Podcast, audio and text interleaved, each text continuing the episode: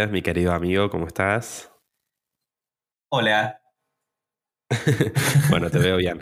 Escúchame. Em, bueno, la idea de hoy de este podcast eh, me parece que era re necesario hacerlo y el temazo que trajimos está mortal porque es como no hay otra forma de entrarle a este podcast que no sea a través de la amistad como tema. Eh, sí, es un tópico obviamente que se abre, tiene 850 ramas. Claro. ¿no? Y nada, eh, es como agarrarlo al vuelo y ver qué, qué preguntas nos llevamos. Obviamente. Sí, obvio, obvio, obvio. a mí me parecía como fundamental porque, eh, no sé, creo que los vínculos eh, y los proyectos son como cosas que a veces se encuentran, a veces se desencuentran, a veces van por el mismo camino, a veces no, digamos pero la amistad hace que, los proyectos sean diferentes totalmente, digamos. Por ahí incluso puede haber algo negativo, pueden pasar cosas, digamos, pero por lo general es un síntoma de mucha salud, digamos, que haya como buena onda, buena vibra y amor en un proyecto, no sé.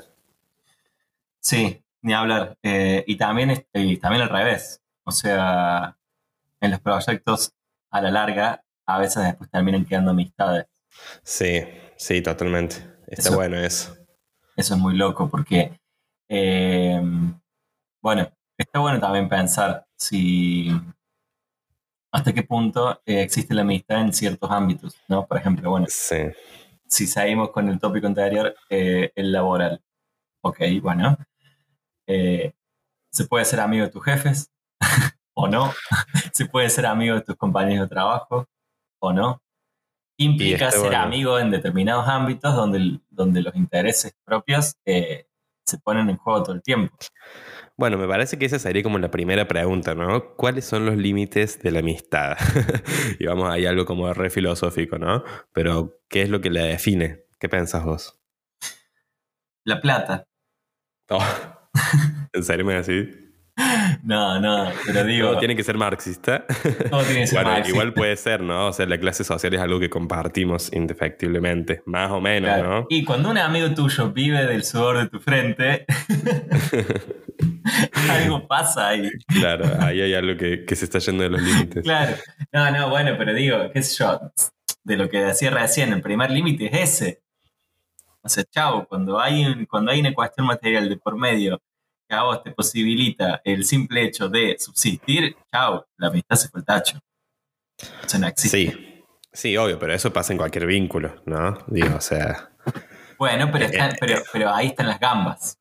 O sea, en otro vínculo de amistad te puede pasar y, un amigo te está haciendo una gamba. ¿Me entendés? Claro. Es algo sistemático, no, está, no está armado para que sea así a lo largo del tiempo.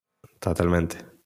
Pero bueno, ponerle, a mí me pasa cambiando un poco como del rubro para, para, ver si podemos llegar a definir un poquito esto, pero me pasa ponerle con mis hermanos. Y justamente debe pasar con tus hermanas, que, hay un vínculo muy, muy cruzado entre la hermandad y la amistad, ¿viste? Es algo que, uno no elige ser hermano de alguien, básicamente, más o menos, em, pero sí podés elegir ser amigo de tus hermanos, y eso está bueno.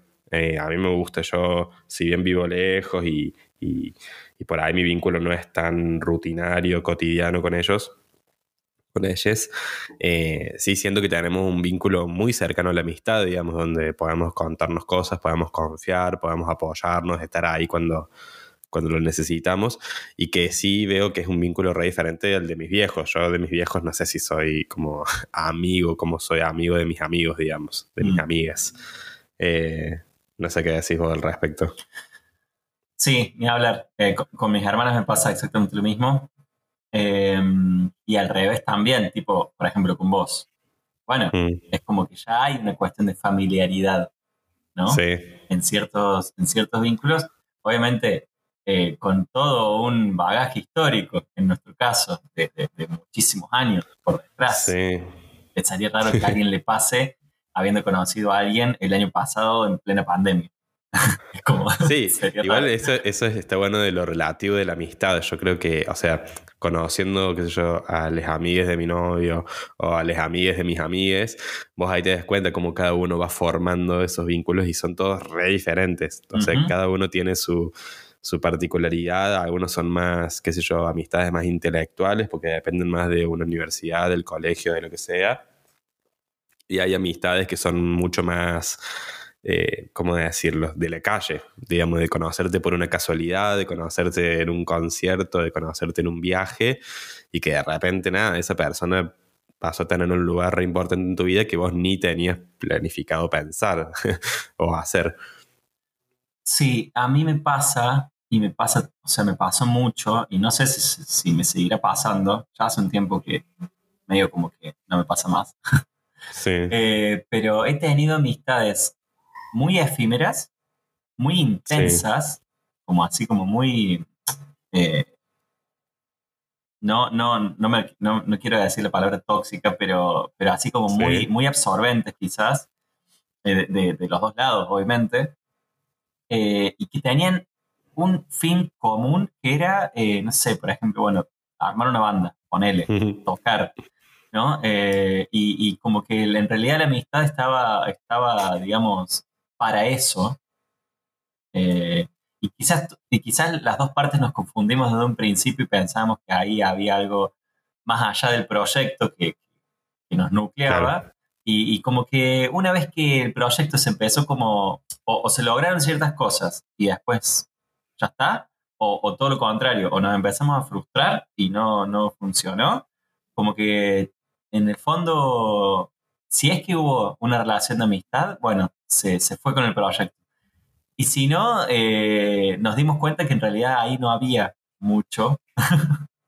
Eh, y, eso me pasó muchas veces y con muchas cosas. Tipo, como yo ahora me pongo a pensar y hay un montón de personas que eh, yo consideré así, amigazos, y tenían que ver con los años que estudié la carrera, que después cuando me fui de, de la carrera, esas amistades desaparecieron, ¿sí?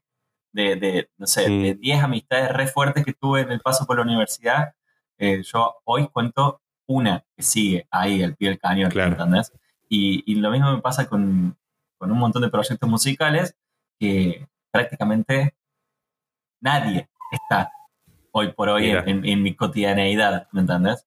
Eh, mm. en, el caso, en el caso de, de nosotros dos, tuvimos un proyecto musical, pero a raíz de una amistad que en realidad ya existía antes.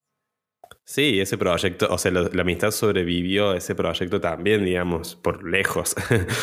Eh, pero bueno, yo creo que ahí había, hay como dos cuestiones. Primero, por un lado, eh, lo idealizado que tenemos la amistad también, en general los vínculos, digamos, como esta cosa de, encontrar ¿Por qué? Porque los amigos son algo que uno elige, entonces como que de repente encontras a alguien que le gusta lo mismo que vos, que piensa reparecido a vos, que habla como vos, que escucha lo mismo que vos, y bueno, ya está. Es como que te da un, un, descanso, un refugio, digamos, de, de, las cosas que uno no elige en la vida, pero obviamente pasamos como a reidealizar ese vínculo y nos olvidamos que en las amistades también hay poder, que también hay cosas materiales, que también hay, o, que cada uno tiene su propia historia y tiene sus formas de vincularse, que a veces la, misma familia es la que la que enseña eh, esas cuestiones de, la vinculación. Entonces, bueno, después aparecen los problemas. Yo creo que en nuestro caso, ponerle eh, algo que me parece que los dos lo tenemos re claro en eso, es que tenemos varios puntos en común. Eh, armar un podcast, por ejemplo, es otro punto en común más de los que tenemos, que son un montón. Eh, entonces me parece que eso ayuda mucho a fortalecer como el vínculo y a, ir construyendo la amistad y saber que es algo que se construye, no es algo que, que, está en esencia y que ya está ahí, bueno, sino que es algo que, que hay que hacer, hay que juntarnos, hay que hablar, hay que preguntarnos cómo estamos, hay que bancarnos en las malas, hay que bancarnos en las buenas, eh, felicitarnos y retcarnos a pedo, como que son cosas que hemos hecho mucho y que me parece que está bueno como, como pensar eso, varios puntos en común son los que sostienen una amistad, si hay uno solo, bueno, si ese punto se cae, chao, el vínculo se pierde. Me estoy acordando de algo que eh, creo que dice Borges en una entrevista. Sí es que eh, la amistad no necesita eh, frecuencia. Claro. el amor sí. mm. el, amor así como entendido en, un ámbito, en, aspectos así como muy de, la convivencia de la, pareja y de, estar y de construir eh, una, una, relación, etcétera. Bueno, el amor sí lo necesita, dice Borges. Eh, necesitas la cotidianeidad, necesitas la cuestión diaria, el contacto diario, y, y, la amistad no, como que Borges dice que eso que la amistad es mucho más genuino, que le gana a, las relaciones de pareja en ese sentido, porque eh, él tiene amigos que quizás pasan años mm. sin contactarse, sin estar, y bueno, eh, cuando se da la oportunidad, todo sigue igual y todo está ahí como, en un primer momento, ¿no? Eh, y eso es algo que hasta inclusive a nosotros nos pasa. ¿Qué sé yo?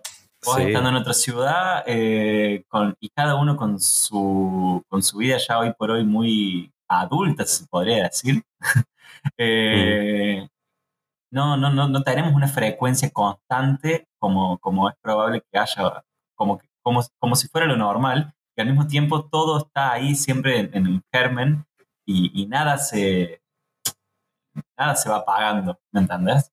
Y eso es muy loco. Y, y, hay otras amistades, tengo, o sea, es como que yo pienso ahora en otros ejemplos a lo largo de mi vida, donde también pasa lo mismo. Eh, la amistad genuina me parece que no te reclama eh, ni frecuencia ni un estar constante. Eh, quizás es como una especie de saber que está ahí, ¿me entendés? Es como, no, bueno, son como sostenes invisibles en, la, en el día a día que aunque no haya frecuencia, uno sabe que, chao, un WhatsApp y todo bien, una llamada y todo bien.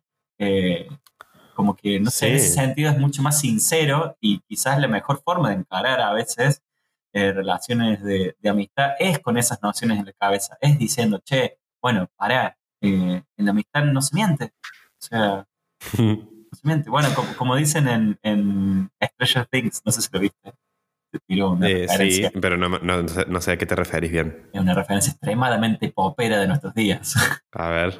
Eh, pero yo la estoy volviendo a ver con la Anto ahora. Y es muy loco cómo encaran todo el tema de la amistad de, los cuatro pibitos. Eh, y todo el tiempo, todo el tiempo, todo el tiempo es los amigos no nos mentimos. Claro. Y yo creo que eso, hasta inclusive ellos ni siquiera lo plantean como una obligación, a decir la verdad, sino como que es algo que está, que subyace en la relación de cuatro niños, ¿me entendés? Está ahí, saben que es así, punto. Y, ni siquiera es algo forzado. Es que me parece que ahí la papa es que no se miente yo por lo menos lo pienso así, pero no se miente porque no hay necesidad de mentir. O sea, ¿qué vas a construir mintiendo? Si justamente la amistad es este lugar donde buscamos reflejarnos con el otro a través de, de, lo que nos une o de lo que nos gusta hacer, porque ponerle, no sé, nosotros debatimos un montón y a veces tenemos diferencias, ¿no? Pero ninguna de esas diferencias o discusiones eh, va a tener que ver con la mentira o ver cómo, cómo, hago yo para ganarte a vos, a ver si soy mejor o no. Me parece que ahí se ponen en juego otras cosas mm. que, que, bueno, en, ciertos vínculos está bueno limpiar, por así decirlo, o, mantener esa limpieza, porque en realidad no hace falta, no hace falta que yo te miente para construir mi amistad con vos digamos, como a todo lo contrario, o sea, tenemos que inventar juntos, tenemos que generar algo eh, una tercera cosa que no es ni vos ni yo, como este podcast, ponele, que, que sea fruto de esa, de esa construcción entre nosotros dos, digamos, y no como, como una mentira en absoluto, eh, totalmente. Las amistades también tienen hijitos. sí, también. Eh, sí, bueno, qué loco, ¿no? Pensar, nada, pensar todo esto y también se me viene a la cabeza el hecho de, de qué importante fue el año pasado.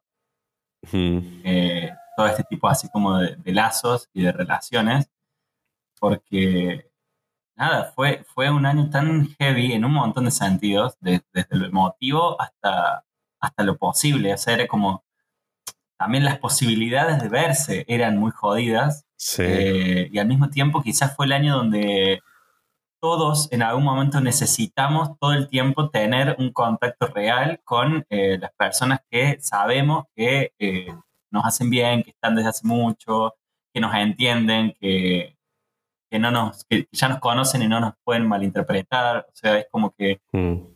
Eh, por eso yo me acuerdo que cuando era chico, medio como que menospreciaba la psicología, tenía ahí como, eh, no, la psicología, ¿para qué? Porque para mí siempre eh, era como que los amigos oficiaban de terapia, ¿me entendés? Como que una birra, una buena birra con, con, un chabón que te entienda es como que ya está, ¿me entendés? Eh, obviamente desde mi absoluta ignorancia, ahora que sé lo que es la terapia, ¿no? Pero... Sí, totalmente. Bueno, eh, pasa que ahí te das cuenta que los amigos no son superhéroes y también tienen sus propios procesos. Eh, pero igual es re importante eso también, digamos. No, no, no, es que de repente encuentras a psicólogo y te olvidas de tus amigos, todo lo contrario. Por ahí aprendes a valorar esos momentos de saber que alguien te está escuchando, de que alguien no te va a juzgar, sino que al contrario, te conoce tanto que te va a poder dar una visión recopada de vos mismo que capaz que no te estás dando cuenta. Yo lo uso muy así, como que siempre soy medio pesado, pero me encanta contar mis problemas porque mis amigos siempre encuentran la forma de decirme lo que yo no quiero escuchar, digamos. Y, y, esos son los mejores amigos para mí, los que tengo, digamos. Son esas personas que no van a estar viendo de complacerme a mí para que yo esté bien yo, sino es como, che, Emi, mira, si vos hiciste esto, esto, esto, ¿por qué haces esto? Como esas cosas, digamos, ¿no? Eh, y a mí esos, esos consejos son los, los que más me enseñan. Eso, eso iba a decir recién, ponele para mí las grandes amistades son, son de mucho aprendizaje y de mucho aprendizaje continuo. Digamos, no es una cosa que alguien te enseñó una cosita y bueno, ya está y se pareció, sino que son personas que van atravesando procesos de aprendizaje al lado tuyo. Entonces vos vas viendo cómo esa persona va cambiando, esa persona te ve a vos cambiar y así van como construyendo ese a la distancia, sin frecuencia, mm, con pocas vistas, pero sí construyendo ese camino a la par. Y me parece re importante. Yo, yo lo rehuso eso en, el sentido de, de, acompañar a mis amigas y que mis amigas me acompañen en ese proceso, a mí me parece re importante y re terapéutico, por así decirlo. Obviamente después la terapia se va a ocupar de otras cosas que, que ni, los, ni las amigas tienen acceso, obviamente. Pero, pero sí es importante ese momento de, conexión con el otro de, una forma como segura, una forma acompañada, de empatía. Sí, a mí me pasa, eh, es una sensación re loca cuando, cuando me junto con... Hoy por hoy tengo así amigos reales, tengo muy pocos. Quizás es ese, esa frase súper hecha, súper cliché de que los amigos postas se cuentan con los dedos de la mano hace unos años que yo vengo experimentando que eso es real. Eh, y, cuando, y cuando los veo, es como que yo siempre insisto de que vengan a mi casa, por ejemplo, porque bueno, últimamente mi monoambiente es un lugar donde, donde toda mi vida pasa por acá. Mis actividades prácticamente ya no son tan afuera de mi, de mi casa, si bien trabajo afuera de mi casa, pero después yo paso mucho tiempo en este cuadrado. ¿no? Claro. Y, y a mí siempre me gusta eh, insistir en que la gente venga a mi casa y ahí es como que yo me desenchufo, estoy con amistades, charlamos de lo que tenga que charlarse, ya sean cosas mías o de ellos, y me mata mucho la sensación que cuando se van, yo vuelvo y entro de nuevo a este lugar y estoy solo y soy completamente otra persona. Y, yo creo que eso se logra porque eh, uno cuando está en esos momentos, logras la perspectiva que solo es imposible que lo logres. O sea, te sacas de tu cabeza, te vas para arriba y te miras a vos mismo y analizas tus cosas desde una perspectiva completamente diferente, que, bueno, que tiene que ver hasta quizás con la propia charla, ¿me entiendes? Quizás hasta con una persona que pasa por la calle te pasa lo mismo, no importa. Eh, pero digo, es, es muy loco esa sensación que a mí siempre me da cuando, cuando tengo visitas acá en mi casa y hasta me gusta que vengan justamente por eso, porque es como que bajo a abrirles, se van y, yo vuelvo a estar solo eh, acá y, y, ya es como que todo, todo cambió. Sí. ¿Me entendés? Yo, yo insisto mucho en acá en mi casa, por ejemplo, de llenarlas, de habitarlas. Nosotros acá con el Dante siempre invitamos gente, nos gusta que la casa esté habitada, que, se, que haya movimiento, digamos, porque es una forma también de construirse uno mismo, digamos, y decir, bueno, a ver, esta casa no es solamente estas cuatro paredes y esta computadora con el escritorio, sino también es un lugar donde, donde pasaron cosas, donde, y esos recuerdos quedan en uno, digamos. Me parece que es re importante. Eh, poder siempre eh, estar lo más abierto posible y también visitar a amigas. Yo soy re fan de eso, como que todos los fines digo, bueno, ¿qué amiga puedo visitar hoy que hace mucho que no veo? Ahora con la pandemia pasaron tres años, capaz, no, tres años tanto, pero sí, más o menos, porque también venía muy a full antes de la pandemia yo. Pero hay amigas que no veo hace dos años y medio, digamos. Y extraño un montón. Pasa que, bueno, la pandemia debilitó mucho, debilitó mucho esos vínculos o los hizo muy virtuales. Entonces, como todo el mundo está en la virtualidad, te cansa un poco ver a una amiga en la pantalla, pero bueno, siempre es necesario. La otra vez, ponerle una amiga me mandó un martes, ponerle las 3 de la mañana, tipo, amigo, ¿estás? Y es como, sí, obvio, videollamada, fin, no me importa si estoy durmiendo, lo que sea, si me necesitas, acá estoy. bueno, la, la virtualidad como que pudo pudo acercarnos un poco más en eso. Esta amiga está en Corrientes, imagínate, hace como dos años que no la veo. Eh, y éramos re, re, re compinches todo el tiempo juntos antes y bueno, la pandemia nos, nos separó físicamente, pero bueno, la virtualidad hizo que, que pudiésemos por lo menos estar en esos momentos donde posta necesitas que alguien te escuche o, o te diga va a estar todo bien. Aunque no importe si va a estar todo bien o todo mal, pero lo importante es que alguien esté ahí, viste, y eh, te pueda apoyar, te pueda sostener. Eh, la importancia de no sentirse solo. O sea, sí eh, que no sé, yo hasta lo veo en gente muy cercana a mí, eh, y digo, claro, el chabón está solo. Hmm. ¿Me entendés? Y, y, nada, y es re fuerte, boludo, porque así vos podés haber tomado un montón de decisiones en tu vida, de laborales, lo que sea, ¿no? Eh, y, y, qué tan ¿Qué tan metido en tus cosas tuviste que estar como para no haber fomentado ningún tipo de, relación de amistad? Hmm. ¿Me entiendes? Es muy loco. Es, eh, a, mí, a mí no, no se me ocurre cómo eso puede pasarte. ¿Me entiendes? Es como que se me se escapa de, de, de mi forma de entender las cosas. Yo digo, no, eh, no lo consigo. ¿Me entiendes? Claro.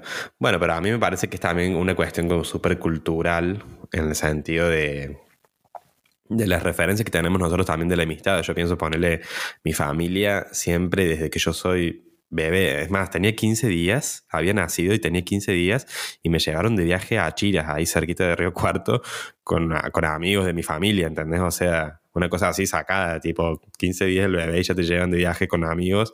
Y así fue toda mi infancia, toda mi adolescencia, de, que mis viejos nos hicieran valorar con acciones, no ni siquiera diciéndonos, tipo, tienen que tener amigos así, así, sino como, che, hay que juntarse, hay que comer asado, hay que viajar, hay que hacer fiesta, hay que celebrar los cumpleaños, como esa, esa cosa de, de valorar. Yo creo que eso me ha enseñado mucho a mí a cómo eh, construir esas amistades. Pero es un trabajo, digamos, no es una cosa que sale naturalmente o, que uno piensa que tiene que tener sí o sí. Eh, pero bueno, a mí me parece fundamental. me parece que esta vida sin amigues sería horrible, horrible, horrible y habría renunciado hace mucho. es cierto, ahora, ahora que lo pienso es posta. Eh, tus viejos, qué sé yo, tus viejos hasta te hicieron crecer por momentos eh, considerando que haciéndote ver a sus amigos como tíos, como posibles tíos, ¿me entendés? Y eso es re loco, boludo.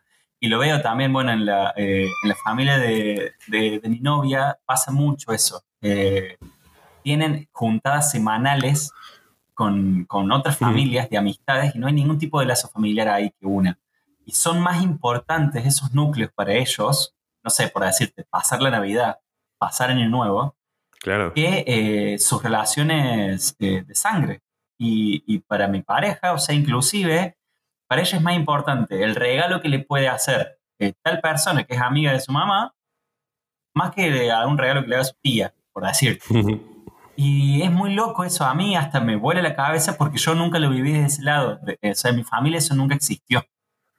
¿Me entendés? Claro no, no, no, nunca existió así como una especie de, mm, de, vínculo súper construido con X personas y, ni viajar y ni juntarse, ni es como que nunca, nunca, nunca. Lo que sí eh, siempre nos, inculcó fue mi abuela, parte paterna, eh, es una persona completamente social, mucho más social que yo, se podría decir con infinidad de amistades y todas igual de importantes para ella. Eh, hasta el punto de que ella ahora está viviendo la época en la cual sus amigas se van muriendo y ella se va quedando. Es muy fuerte. Eh, y, cada pérdida es como, se murió tal. O sea, son años y años y años de una relación eh, con un montón de anécdotas, imagínate. Eh, y, ella siempre, siempre, siempre nos insistió así como muy tajantemente lo que tus viejos te inculcaban a vos. ¿Me entendés eso? Como eh, siempre nos intentó decir, cultiven las amistades, cultivenlas a full. Y, y mis viejos medio como que eso pasaba por otro lado, es como que pasaba por un costado, quizás eran otros los valores que ellos nos, nos daban. También dos personas completamente abocadas al trabajo siempre, entonces nunca había mucho tiempo como para la amistad.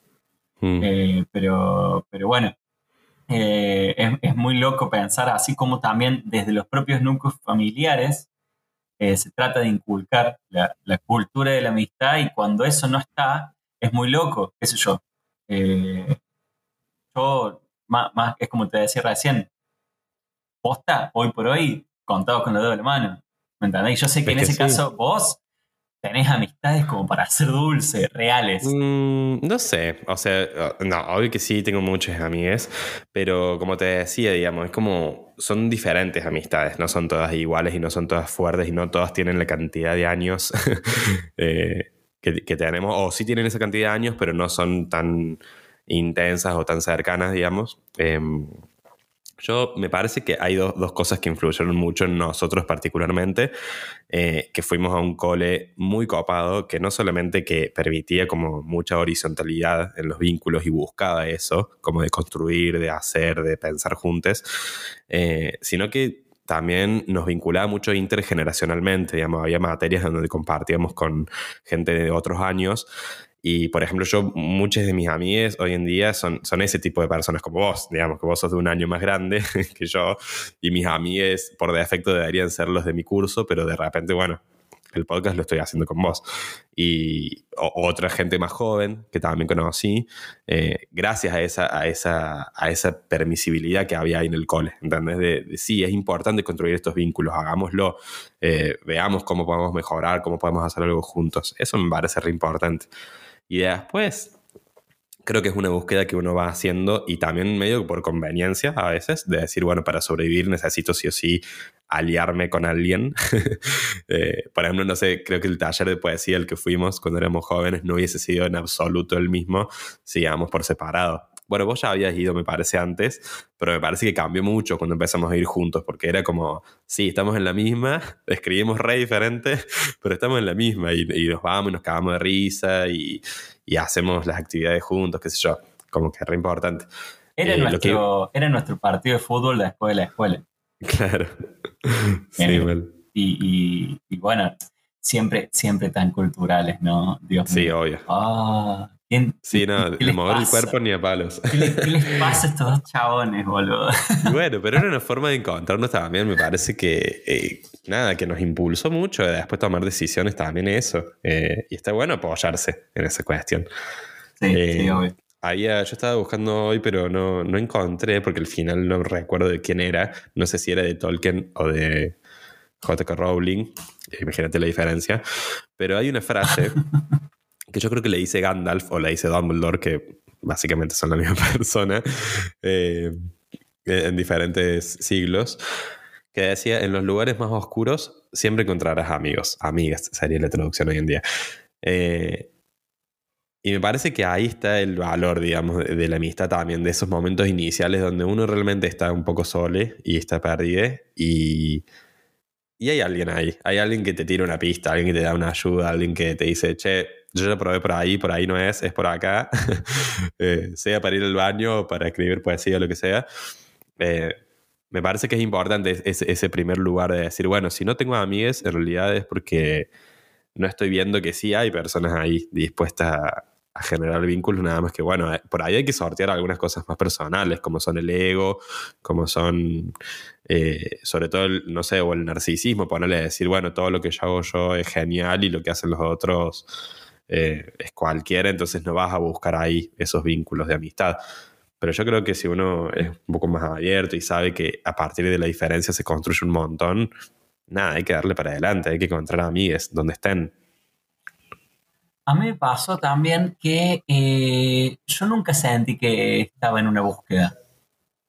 Para vos Claro. es una búsqueda, es una búsqueda inconsciente, hasta implícita en, en los, en los días que van, que, va No, no creo que sea, no creo que sea algo biológico en, en absoluto. O sea, tal vez sí, porque es un instinto medio de, de congregarse, ¿no? Pero no lo sé, entonces no lo voy a afirmar ni negar.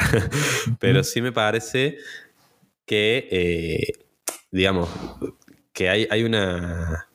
Si hay un instinto de buscar ayuda o de buscar eh, un nuevo espacio o de reflejarse, de buscar algo, y para mí siempre hay una amiga dando vuelta ahí. Es algo así como que se da medio por casualidad también. No creo que sea algo que si uno busca una amiga lo va a encontrar, sino algo así como, bueno, en determinadas situaciones, de determinada manera, pumba, apareció alguien que te dio una mano tremenda y que a partir de ese lugar empezó a fluir todo un poco más y hay más intercambio.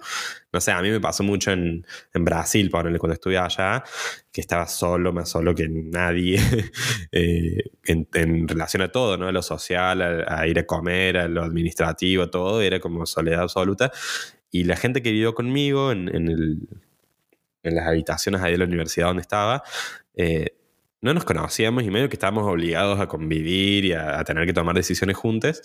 Y terminamos siendo recontra re amigues, digamos, pero porque nos pudimos encontrar en esa soledad. O sea, nos dimos cuenta que los cuatro estábamos en la misma. Estábamos re perdidos y que ayudándonos y que eh, averiguando esa información que a mí me pasó, que a vos te pasó, que te pasó acá, qué sé yo, se fue construyendo ese vínculo, digamos. El Eh, y, de- y después aparecen cosas como más sutiles, como la poesía, el amor, los vínculos, la familia, no sé, como que se, se va profundizando, ¿no? Pero siempre es a partir como de este, de este reconocimiento de Leotre, de que su diferencia me puede ayudar. O sea, su diferencia es buena. Eh, me ayuda a construirme a mí también, digamos.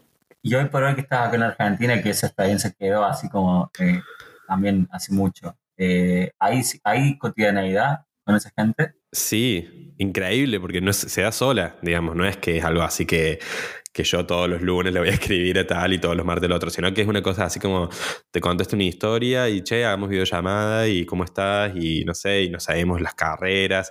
Eh, hoy en día creo que estamos los cuatro recibidos y, hemos como transitado virtualmente ese esfuerzo que conocimos al principio académico y que de repente ahora tiene sus frutos, como que hay mucha felicidad en ese lugar.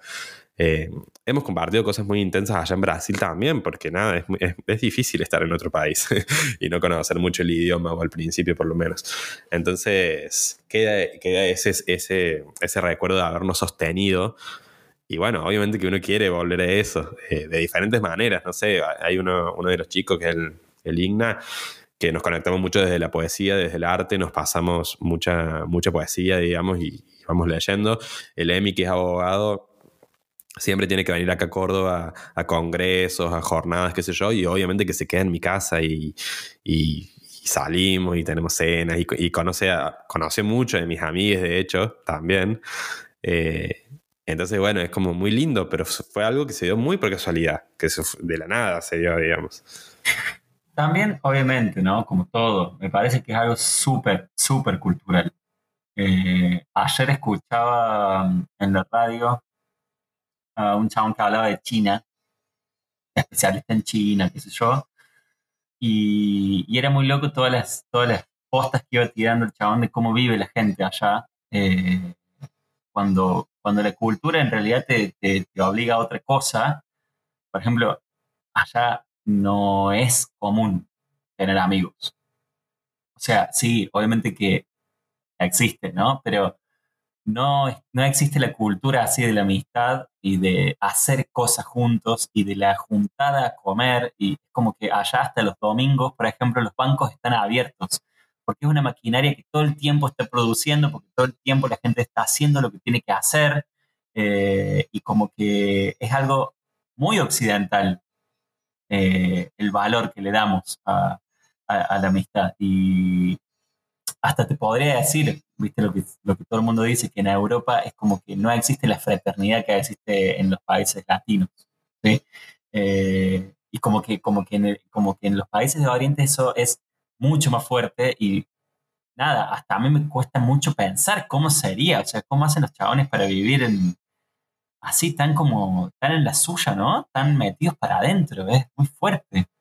Bueno, y algo que, ya con esto podemos ir cerrando, así no se hace tan largo, es esta cuestión de la amistad y la política. Recandente. Tipo, la amistad es política, tiene que ver con la política, eh, define o no la política una amistad. Yo particularmente creo que hay cosas que sí, creo que es más a macro escala, no una cosa así como tenés que votar un senador, un diputado, presidente para ser amigo, amiga.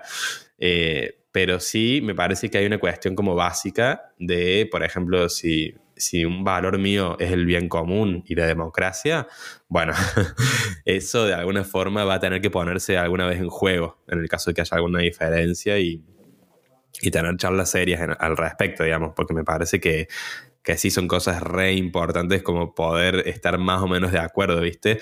Sobre todo en la, en la, cuestión del debate, de la discrepancia, del respeto. Son cosas que para mí son re valiosas y que mis amistades sí o sí tienen ese componente de decir, no necesariamente votamos al mismo partido o lo que sea, pero sí hay una cuestión de, che, si estamos en crisis o si un político se la mandó, no seamos negacionistas, analicemos la realidad con la complejidad que tiene. Eh, ni hablar. Me parece que se juega desde otro, desde otro lugar eh, diferente a cuando uno está en pareja. Me parece que un proyecto así de pareja es se justifica mucho más a veces cuando uno tiene diferencias de esa índole, ¿no? Porque es, mm. es, una construcción completamente diferente. Pero como la amistad es tan genuina, es tan sincera, es tan desde un lugar tan puro, se podría decir, eh, yo, yo, no, yo no concibo que se pueda construir algo así con alguien que está en la vereda del frente completamente. Es como, claro. si bien está buenísimo crear lazos, tratar de nada, eh, hacerse, hacerse entender, es como todo el tiempo estamos tratando de traer gente a nuestra vereda, ¿no? Eh, inconscientemente, porque pensamos que, las cosas tienen que ser de una forma, pero no sé, yo, yo no tengo amistades de derecha. Y, y, no fue que lo elegí y no fue que así fue, se fue dando. Directamente, no me vinculé con gente de derecha, o sea, con, gente que sea ni, ni, negacionista, ni gente que sea liberal, o sea, todas mis amistades eh, tienen ciertos valores en cuanto a lo que queremos, ya sea como país, ya sea como todo, que, van de la mano a lo, que, a lo, que yo más o menos pienso. Y, me parece que es tan puro lo que uno trata de construir desde la amistad, sea lo que sea, sea frecuencia, no sea frecuencia, sea proyectos en el medio o no, eh, que con todos los grises que puede traer eh, una relación entre dos personas o más, eh, tenés que saber desde dónde, desde, desde dónde denuncia su forma de ser, desde, desde qué lugar está, este, en dónde está parado. Eh, y, si está completamente en, un lugar en el cual vos no te reflejas para nada, de hecho estás en las antípodas, es muy difícil. Sí. Es muy difícil. Eh, es muy difícil a veces. que tienen. Sí. Sí. Nada, sí me nada, que pienso, que los políticos a veces tienen amistades de, personas que están en, el partido opuesto. Eh, a mí se me vuelve la cabeza, o sea, no, no, no, entiendo cómo, cómo es que lo logras, ¿me entendés? Eh, no sé, o tiene que ser algo que haya tenido un bagaje a través de los años mucho más importante que las decisiones que fuiste tomando después. Pero es muy, es muy raro que eso no te afecte a vos como persona. Si no estás a favor de la distribución de la, riqueza a, través de un montón de, años tuyos, y es, muy difícil que eso no juegue en tu forma de ser. ¿Me entiendes? Sí, totalmente.